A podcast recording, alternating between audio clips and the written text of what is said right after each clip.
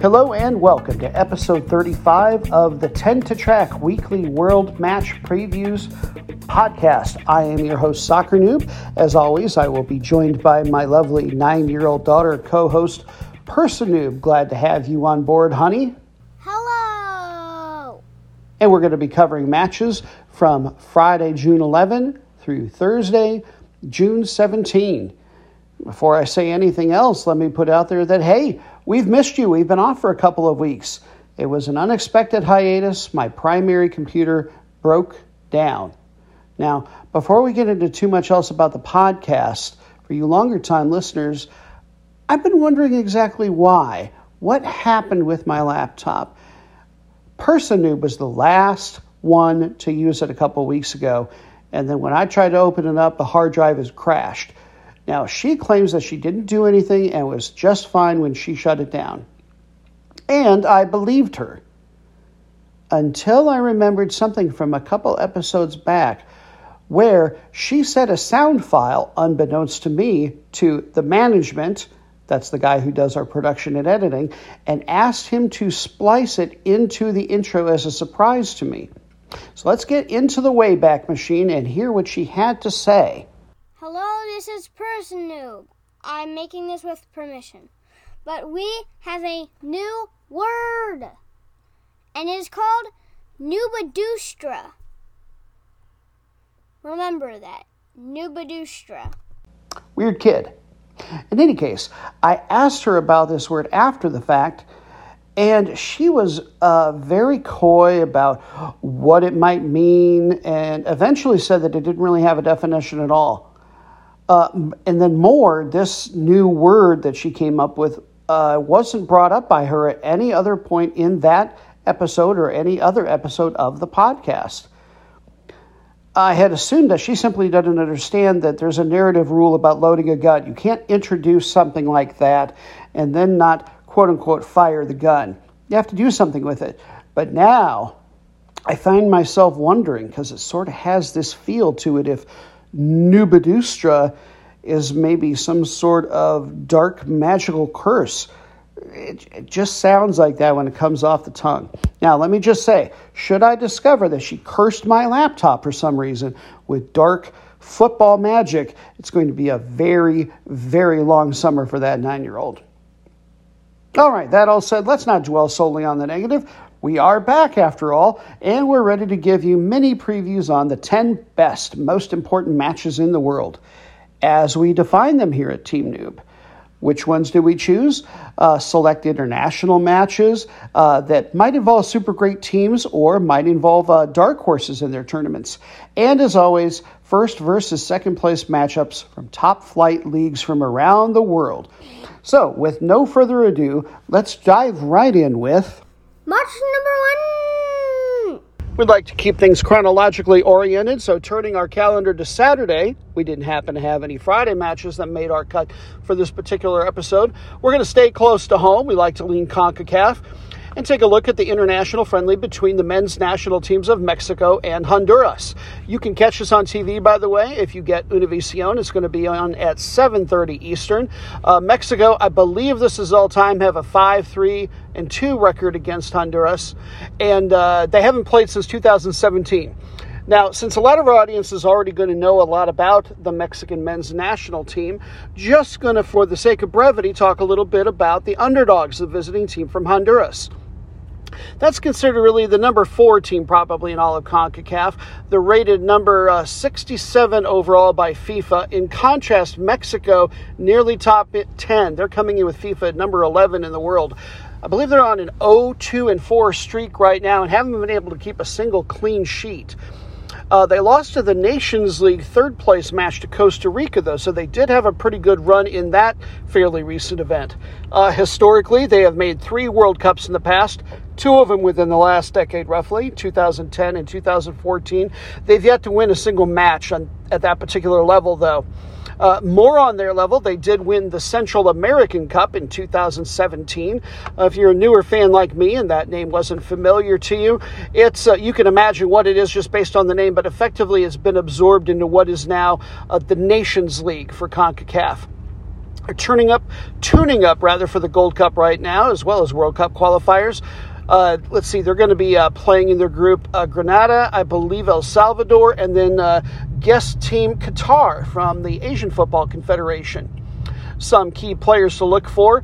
Uh, Maynor Figueroa, he is a, a center back. He's the captain, one hundred sixty-seven national team caps, thirty-eight years old. And Houston Dynamo fans, yes, I know you know him well. I believe he's been there a very long time.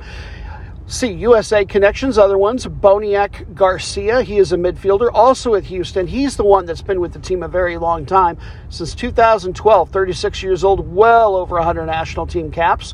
Uh, Brian Acosta, a little bit younger, twenty-seven, nearly fifty national team caps for his country, plays for Dallas. And uh, where I think they're going to run into trouble is on the offensive side. They are really young up front. No one that I believe they're going to be starting in any of the uh, attacking positions has more than ten national team goals.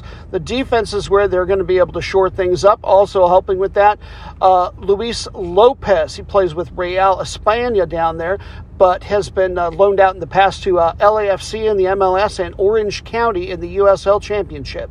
Match number B. Thank you, as always, dearest daughter mine, Person Noob, for reminding us that number two is bathroom talk. Join the quiet but necessary revolution that is number B. Use it frequently in your daily lives, Noobites. And now back to the football, and for our second match, uh, we're headed to CONCACAF.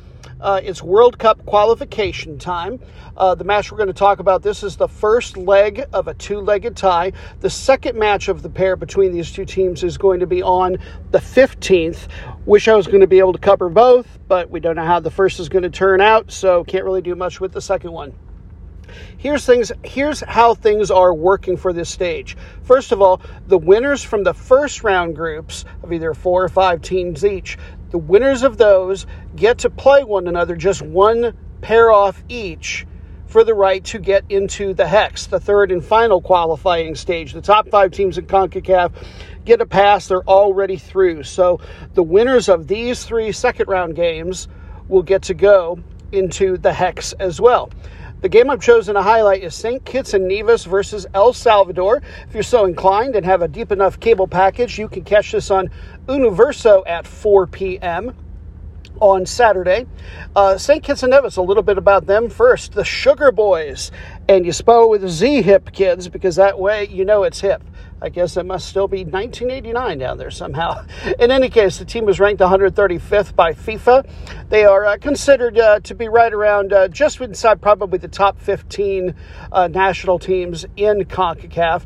Uh, give you some perspective worldwide, uh, the one hundred thirty-five rank probably puts them right about behind Lithuania. Not one of the giants of Europe, but not one of the smallest countries either. Not too shabby. Now, the Sugar Boys won Group F, and what's uh, neat or interesting about that is U S men's national team fans, they beat Trinidad and Tobago in the group by one point. So we don't get a chance to get revenge against Trinidad and Tobago for uh, helping, uh, well, playing a key role in keeping us out of uh, the World Cup in its last cycle. Instead, Saint Kitts and Nevis. How have they been doing? Well, they went three oh and one in the previous stage. They lost uh, nil two to Trinidad and Tobago, but they've kept uh, all three of their other games were clean sheets, didn't give up any goals. Little history, in two thousand six, they qualified for the World Cup. And then a little bit closer to home in the Caribbean Cup, uh, they finished fourth place, nineteen ninety-three, and uh, four years later they finished in second place. Oddly enough, they've never qualified for the Gold Cup, which is the CONCACAF National Team Championships. Most recently, in uh, the new Nations League tournament, they went uh, one, two, and three in that, and so they will be getting demoted from the middle of the three groups that CONCACAF was divided into for it, and they'll be kicked down to the bottom one. Key players to look for, uh, goalkeeper uh, Julani Archibald. He's got forty caps for this national team. He plays for uh, Real de Minas in uh, Honduras. Thrizen Leader is their leader, seventy-five caps. I believe that's the most on the team, and he plays for Saint Paul's United down there in the home league. And then uh, most likely to be helping out in the scoring, forward Harry Panayoto. Uh, he plays currently for, if you're an English football fan, you could recognize his name, but you've got to go somewhat deep on the pyramid. Plays for a club called Aldershot Town, which is all the way down in the fifth tier. He was actually born in the city of Leicester, and Leicester F C had the rights to him from two thousand twelve through sixteen, uh, but he was mostly loaned out. I think he got to make one appearance. And then also worth noting, Keithroy Freeman. Uh, he had four goals in uh, the first round of this tournament. He's their striker, also plays for Saint Paul's United down there, and could be a key man to look for. Meanwhile, certainly your favorites, El Salvador. Uh, they're considered the sixth best in CONCACAF, number sixty-nine ranked in FIFA. Uh, they won uh, group them. They won their group by two points over Montserrat, and they went three one and oh, and their only draw was at Montserrat. And that was a one one draw because that was the only goal they, goal they gave up. They went thirteen and one for goal differential. Uh, they've made the World Cup a couple of times, nineteen seventy and nineteen eighty-two. They even managed to score one time. Didn't get any wins, but did get one goal. Uh, the Gold Cup, they've got some history. They made the quarterfinals in two thousand seventeen. And going a little bit further back, they finished in second place in nineteen eighty-one and then also in nineteen sixty-three. In the, once again, uh, most recent tournament, Nations League, they went five oh and one in their Division B group, and they're going to get promoted to the uh, top group for the next iteration. Uh, that left them roughly fourteenth place overall, I believe. Key players to look for, and some U S A connections. We've actually got several of those. Uh, their big star is Darwin Seren. He is a midfielder, uh, plays for the Houston Dynamo in M L S. He's got sixty-one national team caps. Doesn't score a lot better on defense and distribution. Uh, M L S fans, yes, I know he also played for San Jose and Orlando. Then we also also have Walmer uh, Martinez. He's got just a couple of uh, national team caps. He has played for U S L League Two. I believe that's considered uh, fourth tier of the U S, but he's played for Hartford Athletic and the Des Moines Medicine area where I used to live. And then another U S A connection, uh, Joaquin Rivas. He does some midfield work for them and can play some forward. And he also plays for Tulsa in uh, the U S L Championship, the second tier in America. Uh, Nelson Bonilla, he is probably the key to their offense. He's a forward, forty-six national caps, uh, plays for Port F C over in Thailand. If this team has any weakness, if the other team can get, uh, Saint Kitts and Nevis, Nevis can get any kind of offense going, El Salvador is incredibly young at goalkeeper. I believe the three they're going to have on the roster for this game have only four national team caps between them. So if this thing becomes something of a high-scoring affair, could be advantage Saint Kitts and Nevis. Match number three. Staying on Saturday for our third match, we head to Angola. Their top flight, if I'm getting the pronunciation right, is Girabola. I believe that it is a hard G. Not sure about my Portuguese, as they were a colony of Portugal. In any case, this is the number ten rated league in the African Football Confederation. And uh, that's great for them because the top twelve get to place two teams in the Champions League every year instead of just one. And then they also get a third place team into the Confederations Cup, which is their version of the Europa League from Europe. And they're about two-thirds of the way through the season. And your matchup is uh, second place Petro de Luanda versus number one Primero de Augusto. They are tied in the standings right now, and they both lead Sagrada Esperanza by just two. Uh, the two have already played once this year, and Primero de Augusto won one nil at home. A little bit about each. We will start with the home side, Petro de Luanda, Luanda being the capital of Angola. Uh, this is a club with fifteen league titles, and uh, they were second place in the last full season, which would be two years ago. Last year's season was abandoned due to the pandemic at about this point last season. They were number one when it got abandoned, interestingly. As far as their Champions League endeavors, I don't believe that they've ever gotten past the group stage, but they have gone the last couple of years and several times before. Uh, this year, they have the number one offense in the league running and the number three defense statistically. Key player to look for in this one is going to be number one league scorer, the single named Azulão from Brazil, a forward. He's thirty-three years old, and uh, last season was in Europe with Uh, the Cypriot, uh, Cyprus team, Olympiakos uh, Nicosia. And then your road challengers, Primero de Augusto. They are also from Luanda, and this is a team that is directly affiliated with the armed forces of the country. Uh, they were number one in the last full season, uh, second place last year when the season got abandoned at this point. thirteen league titles, officially the two-time defending champions. So these are the two real powerhouses of the league, meeting once again, probably for the title by the time things are all said and done. They lost in the Champions League preliminary round last year, which was a bit of a surprise, especially considering that they made it all the way to the semifinals the year before, and that was their best ever African Champions League finish. This year, very well balanced, second best offense and defense, and the possible man of the match for them, I would think, number three league scorer, Mabululu, a homegrown striker. Match number four. And we get to go to an exotic locale for our fourth and final Saturday match. We're off to League One of Tahiti. This is considered by most to be the fourth best league in the O F C. That's the Oceania Football Confederation. Uh, they get to place two teams into the Champions League since they're ranked so highly. This is the very last match of their entire season. They played their regular season or first stage, and then like so many leagues in the world, they split into top half and bottom half, championship round and relegation round, and your matchup is going to be the top two teams, of course, as we like to do here. By the way, interesting side note before I get into that, this is one of the few leagues in the world that doesn't follow the traditional uh, points for wins and such. In Tahiti, you get four points if you win. Each team gets two points if there's a draw.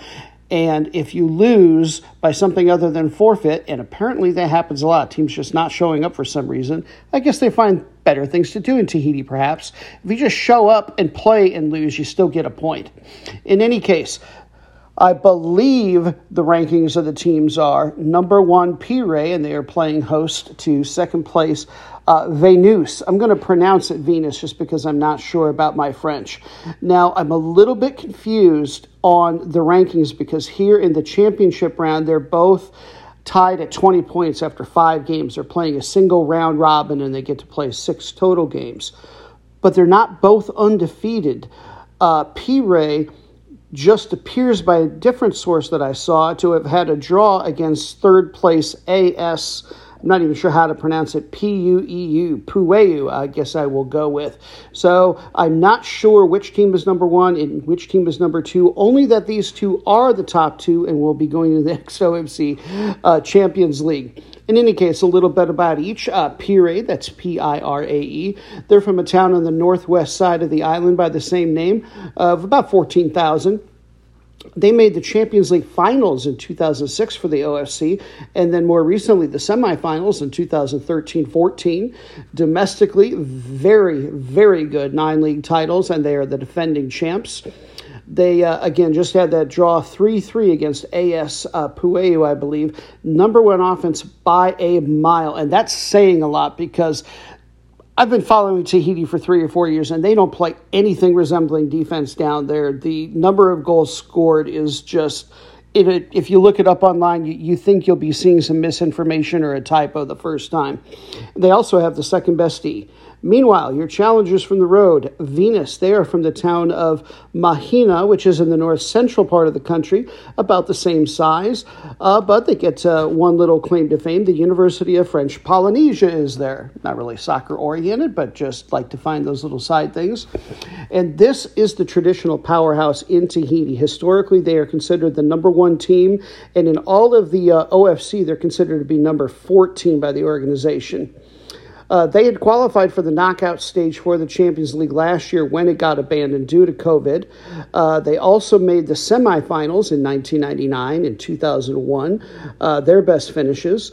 ten league titles, and they won it back just in two thousand nineteen most recently. Uh, last year, they were in second place.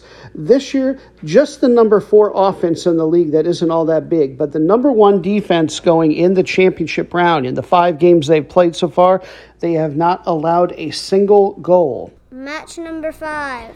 And now for the first of your Sunday matches, we once again return close to or literally home, at least if you're stateside, as we'll take a look at the International Friend League that's going to be played between the U S A women's national team and that of visiting Jamaica.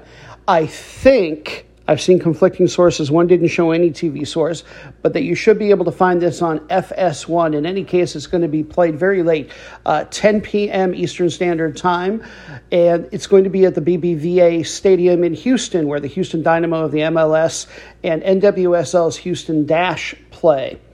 Uh, U S A last played them in two thousand eighteen World Cup qualifiers and won six nil. Now, because I know that you probably, if you're listening to this podcast, listen to lots of other ones, you probably already know lots about the women's national team. So instead of going that direction, as I often do, I will simply give you some details on the visiting team, Jamaica. They are known as the Reggae Girls. And for the second time this podcast, we have a team that ends their name in a Z. I didn't realize that the Z had made a comeback.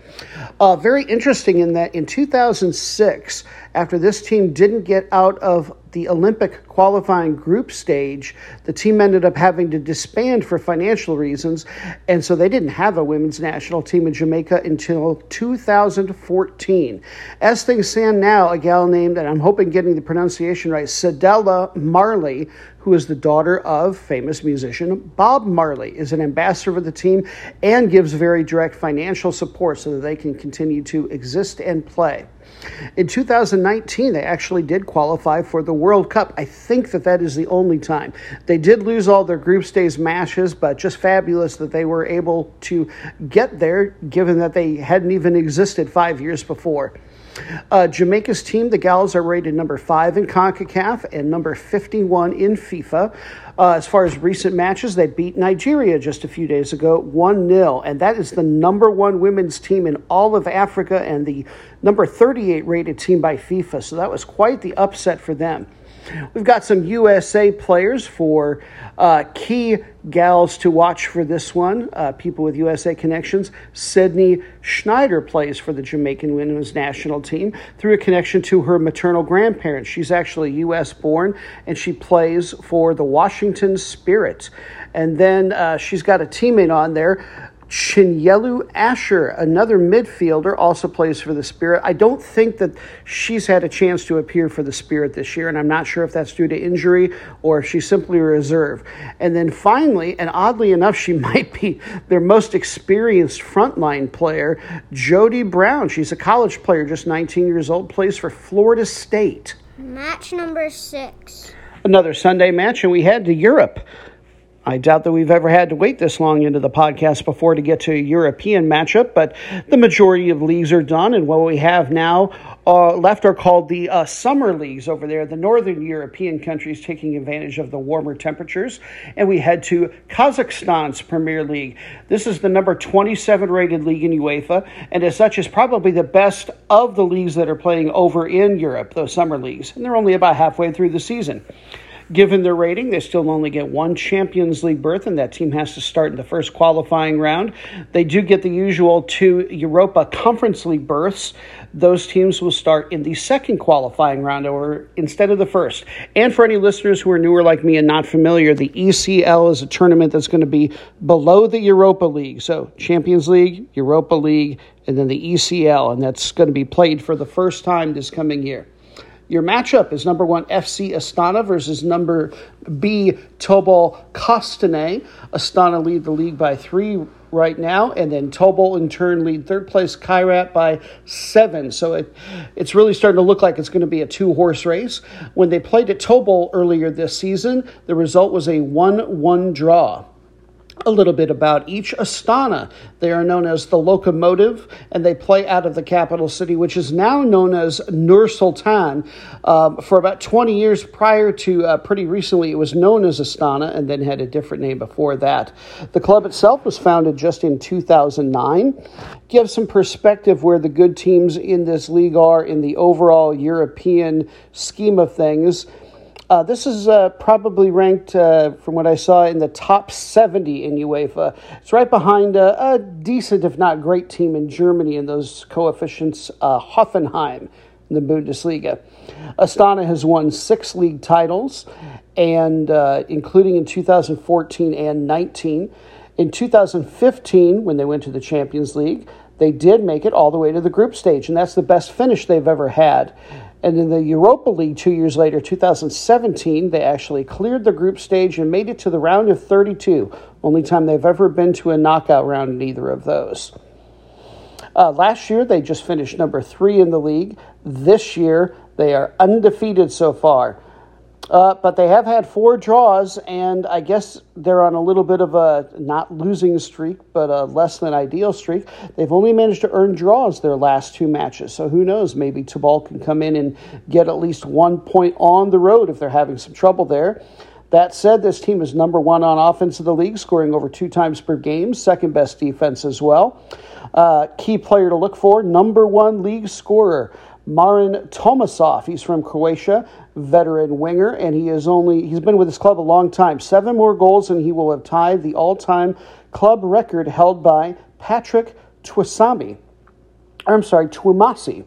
In any case, now our visitors, Tobal, they are in the town of Kostani, which is in the Uh, Kostani, rather, which is in the north-central part of the country on the Tobol River, and uh, the city has well over two hundred thousand people. They've only had one loss on the season so far, but wow, you got to wonder what happened. It was to a really bad team, and at home they lost to second, uh, second-to-last place Shakhtar Karagandy. They've only ever won the league one time before, and that was a decade back in twenty ten. Uh, best finish in the Champions League. Well, I guess perhaps their only one. They made it to the second qualifying round. Last year in the league, they finished in uh, in second place. This year, the number two offense going. Defense is where their bread really gets buttered, though. I believe they're the only team in the league letting in well under one goal per match. They've just conceded eight so far. And because of that, they are tied with their opponents today uh, for goal differential on the year. Possible key players. Tied for number four in league scoring is Nemanja Nikolic, a Serbian center forward, and then tied for number one on the other side of the field. In goalkeeping, statistically, Alexander Mokin, very long in the soccer tooth, thirty-nine years old, and a little ironically, he played for Astana just two years ago, although as good as he's been this year, when he played for Astana, he only made five appearances. Match number seven. And with this seventh match, we wrap up our weekend coverage by heading back to Africa, the Premier League of Nigeria. Another very good one. This is the number eight rated league in the C A F, uh, like the one we mentioned earlier. Angola, they get two Champions League berths and one Confederation Cup berth, and they're about two-thirds of the way through the season there, and one heck of a race is shaping up. Our match, as usual on this podcast for the most part, is another one versus two. It is number B, Kano Pillars, that's K N A O, versus number one, Aqua United, A K W A. Uh, Aqua lead by just one point, and then Kano, in turn, lead two teams by just two points. So anything but a two-horse race going on here. This is the second time these two will have played this year. Aqua won the first match at home one to nothing. First, Kano Pillars will visit them. Uh, that is the population center of the northwest zone of the country, a big city of about four million people. I was embarrassed to not really be familiar with it. And if you like horses, you might well be familiar with it. There's a huge equestrian festival there called the Durbar Festival annually. Uh, the team nickname, I'm not sure that my online translator was real great. It seemed to say those that own or the owners. Uh, maybe it's more like boss. Not really sure there, but it was interesting. They have four league titles to their credit, but they haven't won it since two thousand fourteen.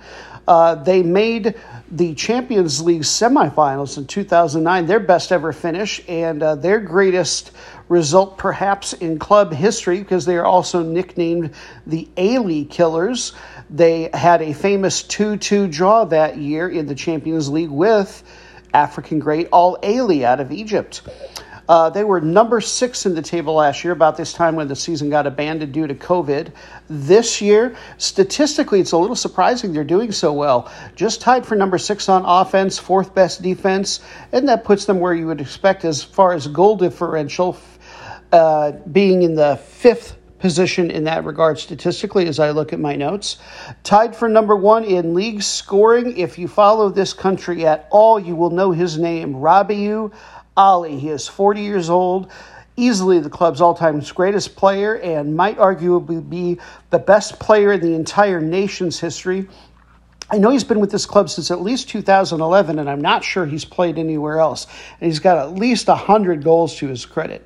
And then help him setting him up. I always like to see defensive players getting in the offensive stat category. Number one in league assists is Awalu Ali Malam, defender with four goals. Meanwhile, Aqua United, they play out of the capital of the Akwa Ibom state. Uh, it's spelled U Y O, so I'll pronounce it Uyo, but you may know better than I. It's in the south central part of the country, city of about a half million. They were in eighth place last year when the season got abandoned. Uh, two thousand eighteen, they made it to the third round of the Confederations Cup, and that's their uh, best ever international finish because they've never won the champions or uh, never won the league.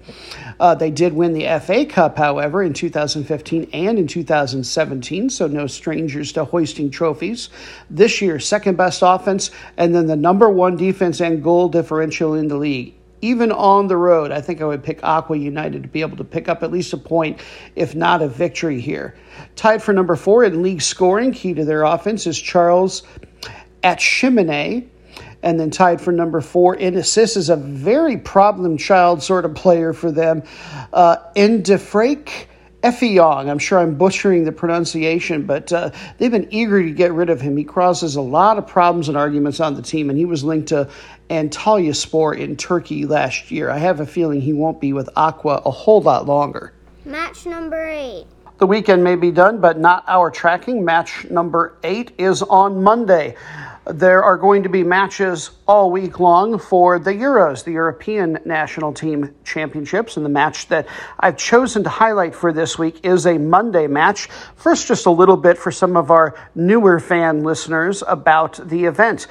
This was supposed to be taking place last year, but it got postponed because of the pandemic.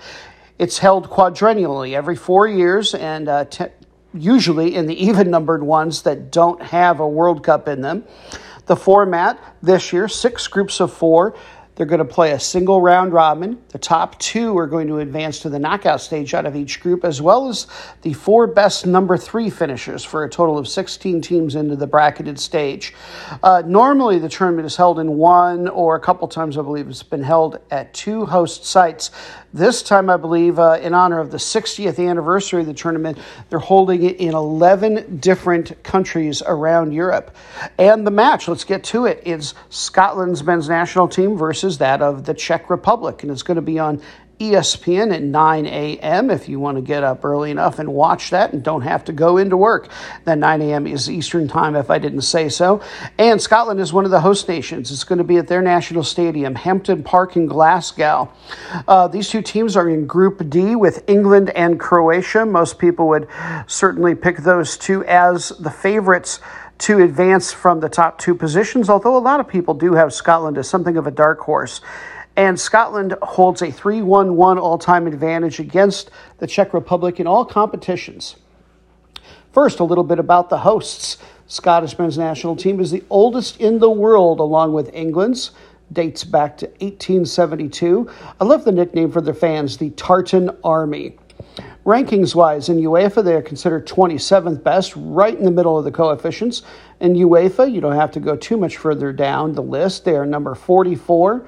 Uh, they have eight World Cup appearances to their credit historically. None of them are this century, though, and they have never gotten past the group stage before. Interestingly, even though they've made eight of the World Cups, this is only the third time they've actually qualified for the Euros. Twice in the nineteen nineties, and they finished number three in the group stage and didn't get to advance either of those two more recent times. They qualified uh, for this via the Nations League, the new tournament that got played last year. They had to win a playoff game against Serbia, and they uh, just barely won that. It went to penalty kicks. They played in the uh, Division B, the second one, and they finished in second place in their group and were considered to be uh, number twenty-three overall based on their stats.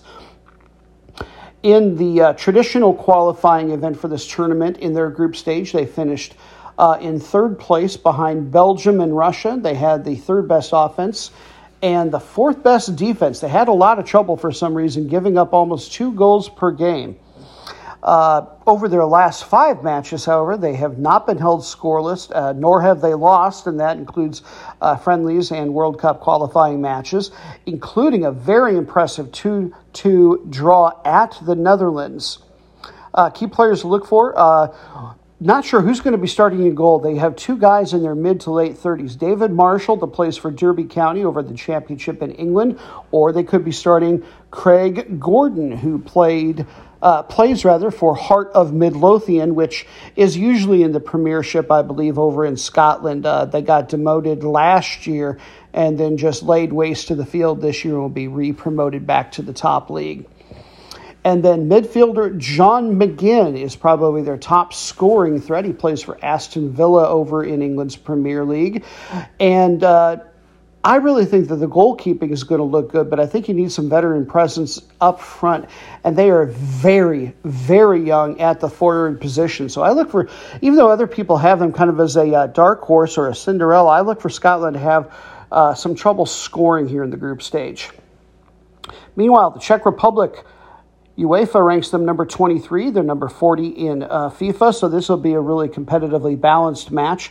They've only made the World Cup one time. That was back two thousand six, and they did not advance past the group stage. They have been making the Euros every year since uh, the Czech Republic split from Slovakia. And uh, last year, they only made it to the uh, group stage, and they didn't win any games. But if you go back to two thousand four, they made it all the way to the semifinals. Uh, the Nations League this past year, they won their group in the Division B. Uh, their weakness is going to be scoring as well. This might be a very low-scoring one. They they don't have trouble getting goals in some of their matches, but once they are playing competitions that's as good or better than them, uh, the goal scoring really tends to peter out. In the uh, World Cup qualifying, they finished number two in their group behind England. To truth be told, outside of England, it was kind of an easy group. They had Kosovo, Montenegro, and uh, Bulgaria. They were tied for second place on goals as well as on defense statistically. Now, the thing they can hang their hat on, though, is that they gave England their only loss of that stage, two to one. And in their last five matches, they are two, two, and one across all competitions, including friendlies, all this year. They had a one one draw over that stretch with Belgium as well. Very impressive, as that was in World Cup qualifying. Key players to look for, goalkeeper Tomasz Watzlik, who plays for uh, Sevilla over in Spain. seventy-one national team appearances, or not national team, I'm sorry, seventy-one appearances for Sevilla. So I'm not sure he's a regular starter over there. And then they've got uh, key player, midfielder, and captain Vladimir Darida, uh, plays for Hertha Berlin. Uh, over in Germany, which just barely avoided relegation this last year. Their best scoring option, they've got a bunch, is probably Patrick Schick, uh, plays for Bayer Leverkusen over in the Bundesliga, and he's just twenty-five years old. I really like watching him play, and I think he's going to have a very, very good tournament. Uh, he it's not like he's small, but he's also very, uh, I don't know how to say it, uh, elegant, both on and off the ball. He can play with his back to the he can play with his back to the goal, so it's not like he's a you know afraid of anything and can be physically imposing. But he is also very, very good in the air, very, very good with his ball control. And the Czech Republic has enough offensive players that Scotland are going to have to mark that I think this guy will get left out because he's so young and have a very, very good tournament. Match number nine. Another Monday match. We head back to Africa once more for the AFCON, the African Cup of Nations qualifying stage. The AFCON is the equivalent uh, to the European Championships. It's all the national teams. Uh, the format's pretty simple. Groups of four have been playing double round robins, and the top two of each will advance to the AFCON proper. And this is the very, very last match between any two teams to be played for the entire qualifying event. It was actually scheduled to be played on March thirtieth, but right before kickoff, uh, the Benin men's national team got told that a bunch of their players weren't going to be allowed to play because of a positive COVID test. Uh, the Benin management uh, called shenanigans. Uh, it looks like uh, the C A F agreed because they were allowed to postpone the match until now so that presumably everybody could play. And the match in this group, Group L, is number three, Sierra Leone, versus second place, Benin. And it's going to be played at a neutral site, uh, Conakry, in the country of Guinea. Uh, Benin won the first match between these two one nil. Uh, Benin currently leads Sierra Leone by three and by two on goal differential. So if I've got it right, looking at the various tiebreakers, basically to advance, Sierra Leone have to win, and they have to win by two. If they do and get everything tied up in terms of goal differential, they have the tiebreaker in order to advance. Now, a little bit about each. Sierra Leone, they are known as the Leone Stars. And if you haven't heard very much about them in recent years, well, that's because they were suspended completely from FIFA for two thousand nineteen for government interference.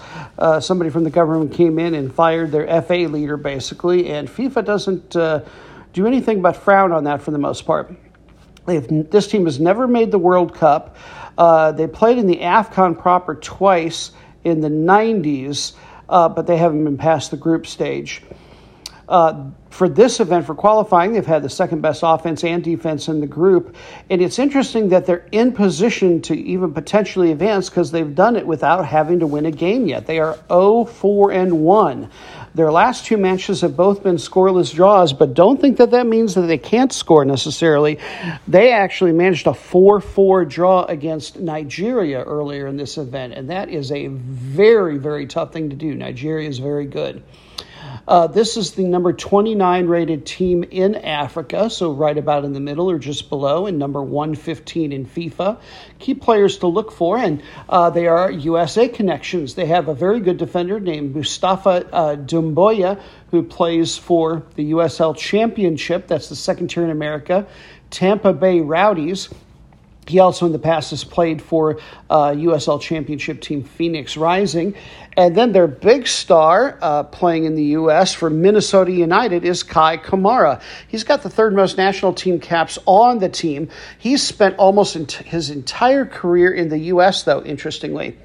And the best all-around player, and I'm embarrassed because I couldn't confirm whether or not they're related. I don't know if this is a common last name from there or not, but Alhaji Kamara, who plays center forward.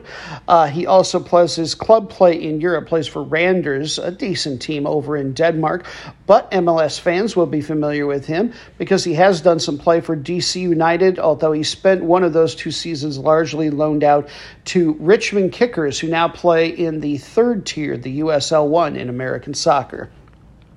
And then Benin, if you need a reason to root for one of these two teams, why not? Unless you're a big Kai Kamara fan, root for the Squirrels. Yeah, I don't think I've run into another team with that particular name. Stars are fine, but Squirrels, that takes the cake. Uh, this team is rated uh, better, number eighteen in Africa and number eighty-eight by FIFA. Uh, they tend to play things very close to the vest, or what is uh, disaffectionately known as parking the bus. They have only scored and conceded three goals for this entire qualifying group stage. Uh, like their opponents today, they've never been to the World Cup. They have been to uh, the AFCON proper four times, all four times in this century, but they've never gotten past the group stage.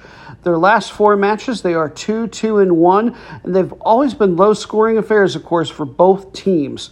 Uh, their all-around best player, not surprisingly, is a defender named uh, Khaled Adenan, if I'm getting my emphasis on the right syllable. Um, if you're a European football fan, there's a chance you may know him. He played for Amiens for the heart of his career, which is something of a yo-yo team that's bounced back and forth between the top two leagues in France for their history. And match number ten, we're done. Finally! Our final, at least official match of the ten to track, fear not, we still have our super fun bonus matches to go, is a Tuesday match, and it takes us to Asia. They are having their World Cup qualifying event as well.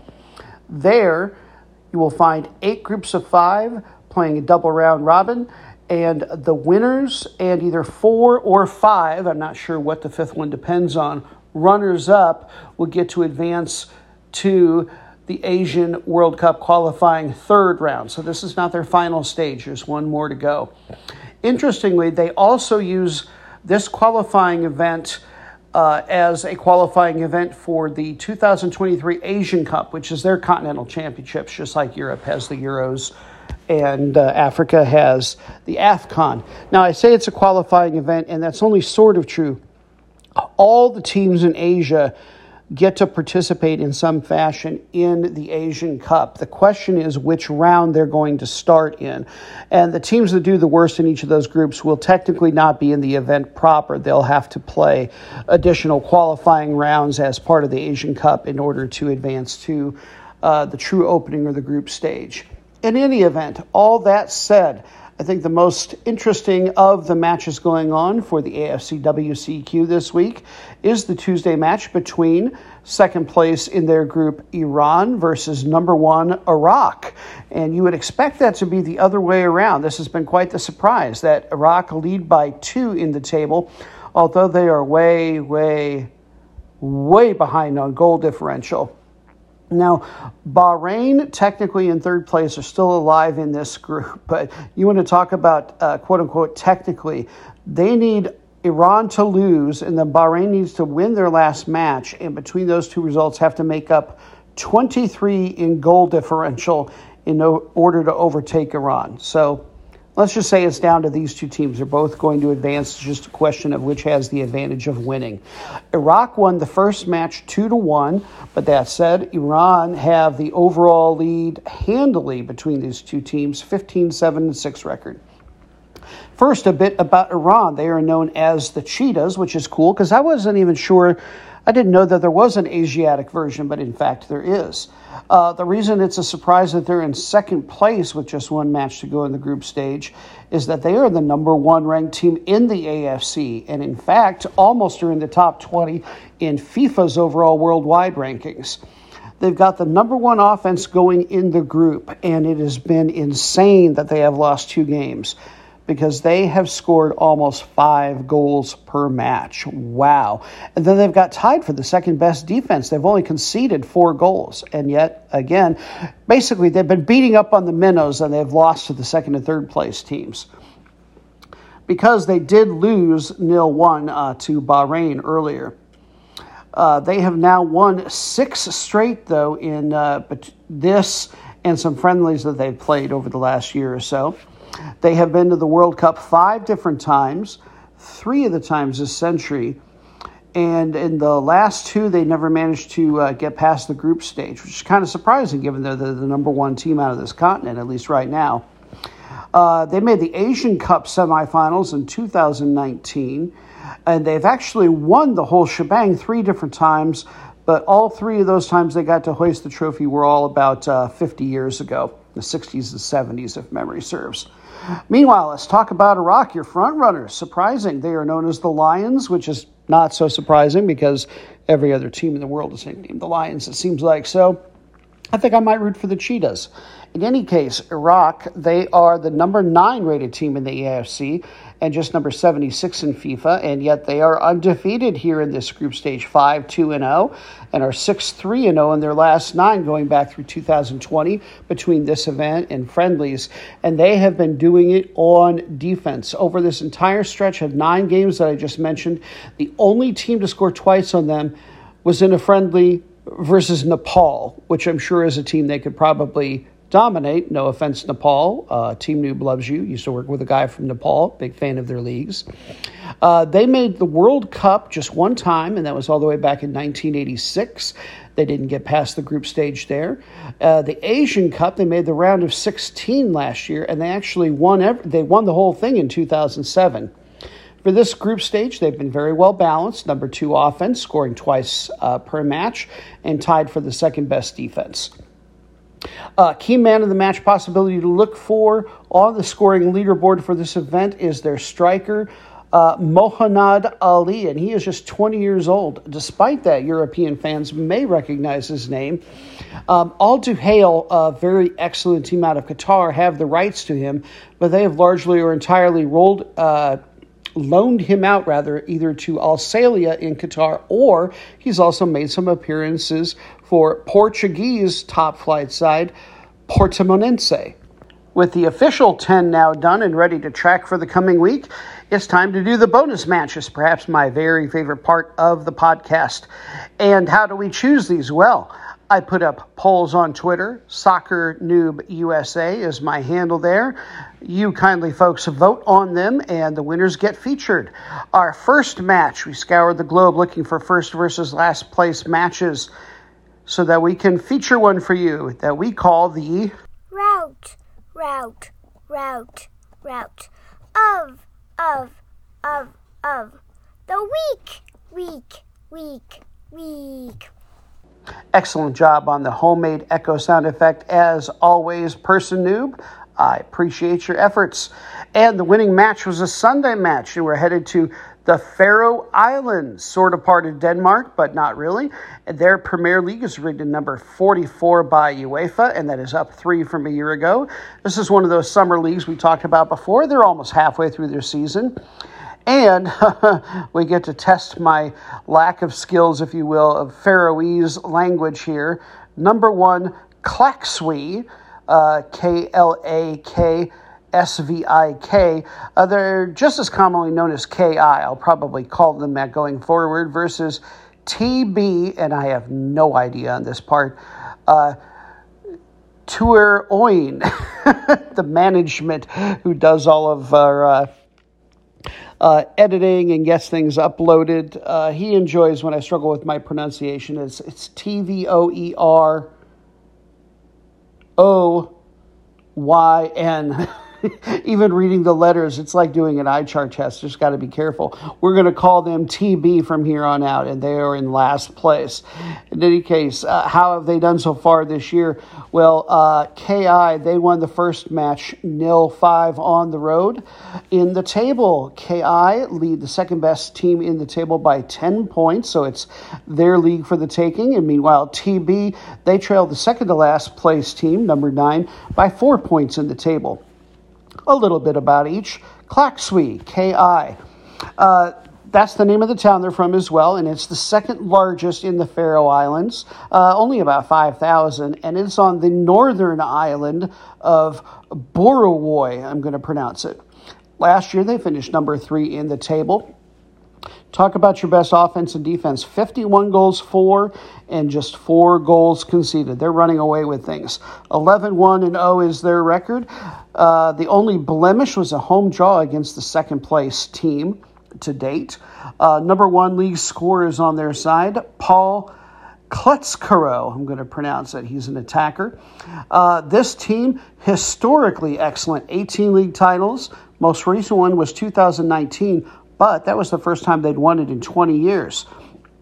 And after doing so, they made the playoff round of the Europa League, and that is the best finish internationally, Champions League or Europa League, that they have ever had. Meanwhile, your challengers, if we can even call them that, T B, they play off an island uh, called Sauroy, which is, uh, they're on the northern part of the southern island. It's a village of maybe two thousand people.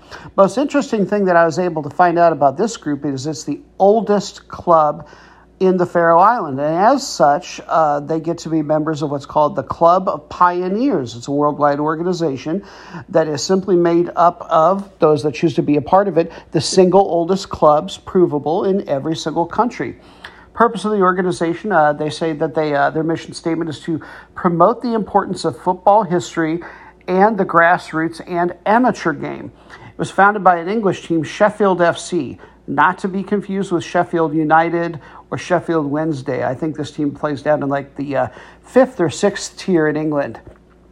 Anyway, a little bit more about T B themselves. Last year, they finished uh, number eight, so they didn't have too far to slide back, but they have managed to. Uh, they do have seven league titles to their credit, but the most recent one was back in the mid nineteen eighties.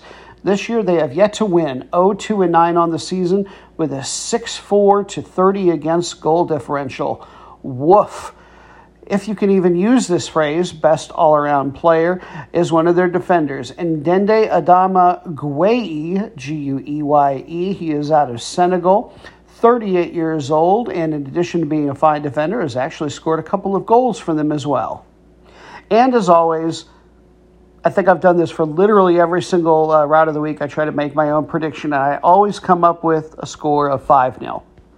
Our second bonus match every episode is called the most meaningless match in the world, where we once again have scoured all of the top flight leagues around the world, looking for two teams in the middle of their table that are equidistant from uh, international berths for tournaments and relegation spots, or simply finishing in last place. We're not going to do our usual theme song this time. It was supposed to be a Wednesday match from the Guinea League One Professional in Africa between Kaloum Star and Wakria, and it got postponed. So, living up to its name, so meaningless that it's not even going to happen. On to the next. And so at last, dear Noobites, if I may lovingly refer to you as such, we have come to the end of our podcast road. It is time for the third bonus match, the thirteenth overall match of the ten to track. But we're not going to change the name of the show, nor are we going to get rid of any matches. I like my ten regular ones, and I love being my bonus matches.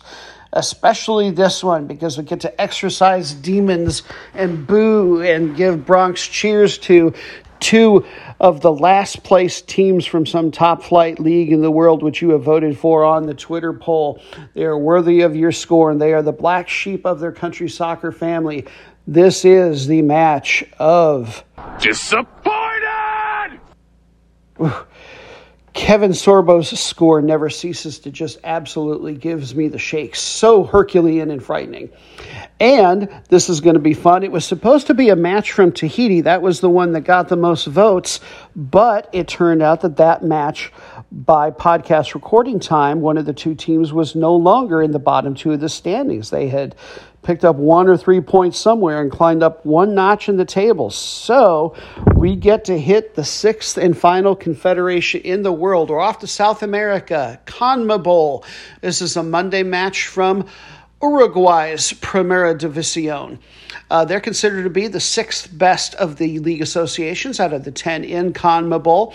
And they do something interesting, well, that a lot of the South American countries do. Instead of just the last place teams getting relegated from a single year, they do a points, an average points earned per match. You get three for the wins, one's for the draw, one for the draws, of course. And on a two-year table, the bottom two teams get relegated. But fear not, not only are these two teams in the bottom of this year's table, they are also in the bottom two of the overall table for relegation as well. It is number fifteen, Villa Española versus number sixteen, Boston River. A little bit about each. Uh, first, Villa Española, your home team and the favorites, if such a word is even appropriate. They play out of Montevideo, the capital. Uh, it's understandable why they're so putrid. They were just promoted from the second division last year, and in fact, they didn't even win that. They finished in second place. It's very early in this particular stage, but nevertheless, they do stink, and we are going to make fun of them. They are oh one and three, have only scored two goals and given up six. Uh, least crappy all-around player is Nicholas DiGiano. He is a defender, twenty-three years old, and he's actually managed to get a goal. I guess I, that's how you're the best on the team. If you don't play offense and you get one goal for Villa Española, there you are. And I'm sure he's wishing that he would get called back to the team that actually has his rights, uh, the team that owns him, so to speak. Uh, he's on loan from uh, fourth-place Torque Montevideo. And then you're visiting not so much challengers, Boston River. Uh, interesting naming history. I mean, how good is a team going to be if they're named after a tailor shop? The founder owned a tailor shop uh, called Sest- uh, Sestraria Boston, and so that's part of the reason that it got named Boston River. And then very strangely, uh, the other part of the name, uh, the river, comes from River Plate, which is a very, very good team in Argentina, not even from their own country. A little bit weird. No other connection between those two, I don't think. Uh, they play out of Montevideo as well. Last year, they finished in ninth place. They are oh oh and four, perfectly stinky this year with a four and ten goal differential.